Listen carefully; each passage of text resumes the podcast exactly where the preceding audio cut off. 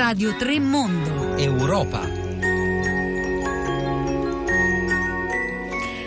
Alla ricerca di un cuore, è di un'Europa alla ricerca di un cuore che parliamo oggi a Radio 3 Europa. Buongiorno da Anna Maria Giordano, benvenuti al nostro appuntamento del venerdì. Oggi parliamo di un'Europa alla vigilia di una festa importante, la sua festa, quella dell'Europa che eh, eh, ricorre il 9 maggio e in cui, giorno in cui si ricorda la dichiarazione Schuman, un momento eh, costitutivo e fondante dell'Europa di oggi, alla ricerca di un cuore cuore dell'Europa, che forse un cuore che oggi forse potrà battere almeno per un po' e farsi sentire proprio qui a Roma, in Vaticano, qui vicino, non lontano da Via Siago da cui possiamo scorgere il cupolone. Proprio in Vaticano sono già arrivati per un'udienza che avranno con Papa Francesco e poi per la cerimonia di conferimento al pontefice alle 12 del premio Carlo Magno sono arrivati il presidente dell'Europarlamento Martin Schulz, il presidente della Commissione europea Jean-Claude Juncker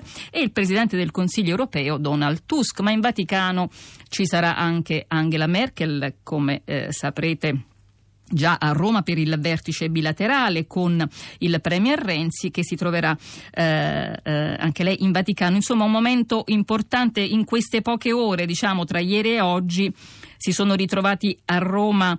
Eh, queste figure che rappresentano l'Europa di oggi, le istituzioni dell'Europa di oggi, per premiare il Papa e eh, forse l'Europa sta messa così male da avere bisogno di un Papa. Eh, l'hanno scritto all'inizio di un pezzo a quattro mani proprio i presidenti dell'Europarlamento Schulz e della Commissione Juncker, eh, che oggi si posso, lettera che si può leggere oggi su eh, Repubblica.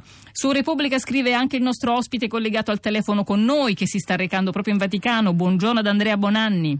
Buongiorno a voi e abbiamo rubato proprio ad Andrea Bonanni il nostro titolo Alla ricerca di un cuore perché è questa l'Europa di cui eh, scrive oggi e che eh, eh, si appresta forse a vedere da vicino tra circa un'ora in Vaticano. Qual è il senso di questa eh, premiazione? Il Papa non accetta riconoscimenti, questa volta lo fa perché eh, dice è importante proprio per, per, l'Europa. Qual è il senso di questa sì, cerimonia? Credo che che Papa, la decisione del Papa di accettare questo premio quando non ne accetta mai eh, si spiega col fatto che in realtà non è un premio ma è un messaggio molto preciso ed è un, un messaggio insieme morale e politico, cioè eh, del resto gliel'aveva detto anche il Presidente Obama quando è venuto in Germania a incontrare la Merkel, Renzi e Hollande.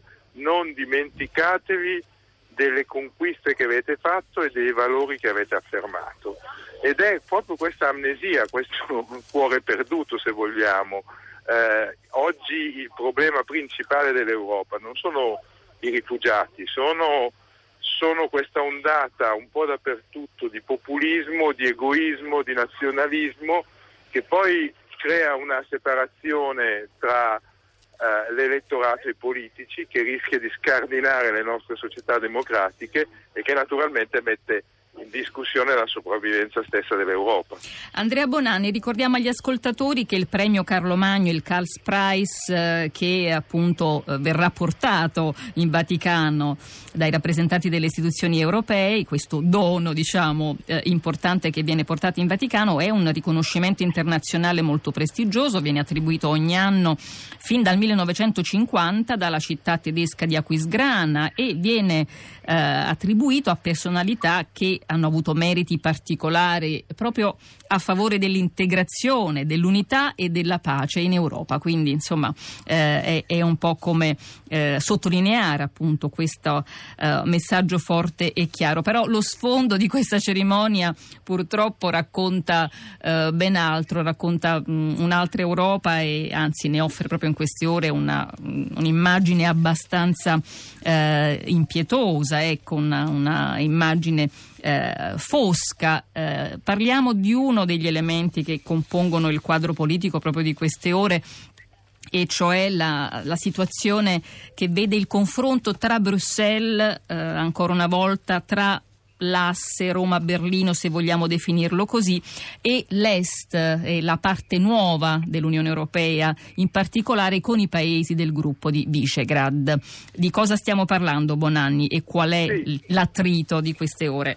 È un attrito che si era già manifestato nei, nei mesi, nei, negli ultimi mesi, anche un anno fa cioè Bruxelles ha presentato le sue proposte per riformare il sistema di Dublino sull'accoglienza dei rifugiati politici e la, la sostanza della proposta è quella di dire quando un paese raggiunge la soglia di accoglienza scatta un meccanismo di ridistribuzione automatica dei, dei richiedenti asilo.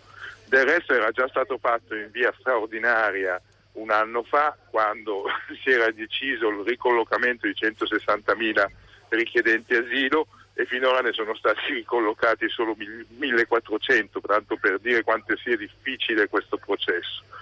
Eh, eh, di fronte a questa proposta c'è stata una levata di scudi di tutti i paesi dell'est europeo, Polonia, Repubblica Ceca, Slovacchia, eh, Ungheria, che hanno respinto nettamente ogni ipotesi di questo genere. Naturalmente la discussione sarà lunga, anche perché questi sono i paesi che maggiormente beneficiano della solidarietà europea in termini di finanziamenti e quindi è probabile anche che poi alla fine la Germania, l'Italia e gli altri paesi, i grandi paesi europei usino anche lo strumento del ricatto economico, come l'ha definito eh, il ministro ungherese, per costringere questi paesi ad accettare una solidarietà, eh, un minimo di solidarietà sul fronte dell'emergenza eh, rifugiati. Ma però stiamo parlando appunto ormai di, di ehm, divisioni profonde, stiamo parlando sì. di, ecco, di, tentativi per cercare di raggiungere un consenso che non è certo volontario e una condivisione che non è certo improntata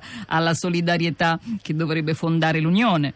Certo, intanto la solidarietà imposta di forza, come si è già visto nel caso di 160.000 da distribuire, non funziona e poi eh, il problema è che qui sono proprio in discussione i valori fondanti dell'Unione, eh, eh, cioè uno, uno, di questi è il principio di solidarietà, l'altro è il principio della sovranità condivisa e poi c'è proprio un principio basilare di umanità, di, di, se vogliamo dire, visto che siamo in Vaticano, di carità cristiana, ma insomma di, di valori profondamente umani che sono alla base della costruzione europea. Se uno non condivide questi, eh, eh, c'è, non si potrà andare molto lontano. Dialogo. Esatto, c'è poco spazio per il dialogo. E, e, allora probabilmente in Vaticano si andrà proprio alla ricerca di ispirazione, forse di speranza e anche di, di parole nuove. Chissà, eh, vedremo quale sarà eh, l'effetto, magari un po' più a lungo termine. Non escludo anche il fatto che ehm, da, sia da parte di questi politici che si rivolgono al Papa, sia da parte del Papa stesso, cioè ci sia anche la speranza di mobilitare la sensibilità dei cattolici.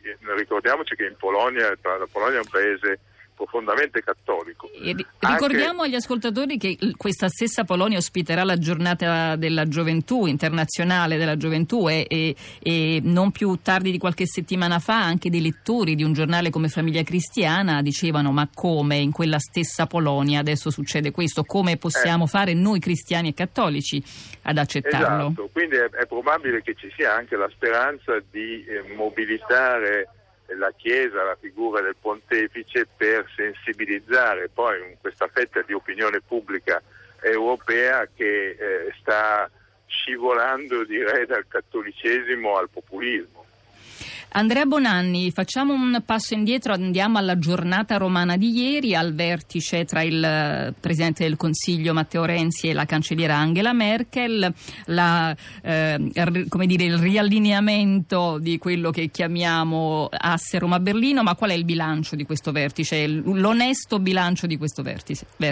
Guarda, l'onesto bilancio di questo vertice è eh, da una parte che sia da parte della Germania sia da parte delle istituzioni europee, cioè della Commissione, è venuta una, una rassicurazione a Renzi, non lasceremo solo l'Italia eh, di fronte all'emergenza dei migranti. Ci sono evidentemente delle divergenze che però riguardano soprattutto il sistema di finanziamento del Migration Compact proposto dall'Italia che aveva avanzato secondo me un po' maldestramente l'idea di finanziarlo con degli euro bond, quando si sa benissimo che questa idea basta mandare in vesti tedeschi. Eh, restano però, secondo me, soprattutto da parte italiana, la necessità a sua volta di rassicurare l'Europa che eh, faremo il possibile per contenere il fenomeno dei migranti irregolari, cioè non permettere loro di proseguire verso il nord Europa, registrarli e possibilmente rimpatriarli al più presto possibile. Dunque, eh, vedremo quale sarà la vita dell'Europa dopo questa giornata, dopo questo fine settimana eh, romano. Io lascio Andrea Bonanni eh, al suo percorso verso il Vaticano.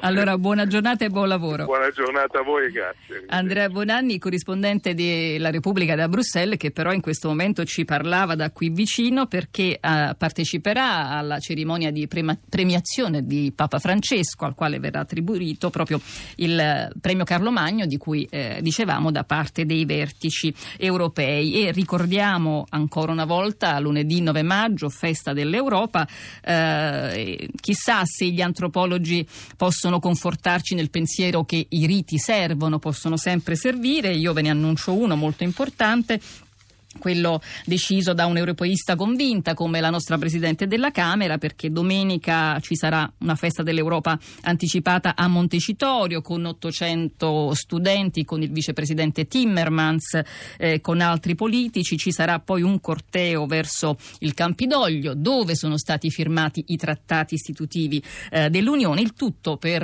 eh, sottolineare, per suggerire, per far sentire forse un po' più forte appunto la voce di questa Europa alla ricerca di un cuore di cui abbiamo parlato oggi. Continueremo a parlare di questa Europa, restando però in Italia e andando a Milano nel Palazzo della Triennale per andare a vedere cosa succede al Festival dei diritti umani.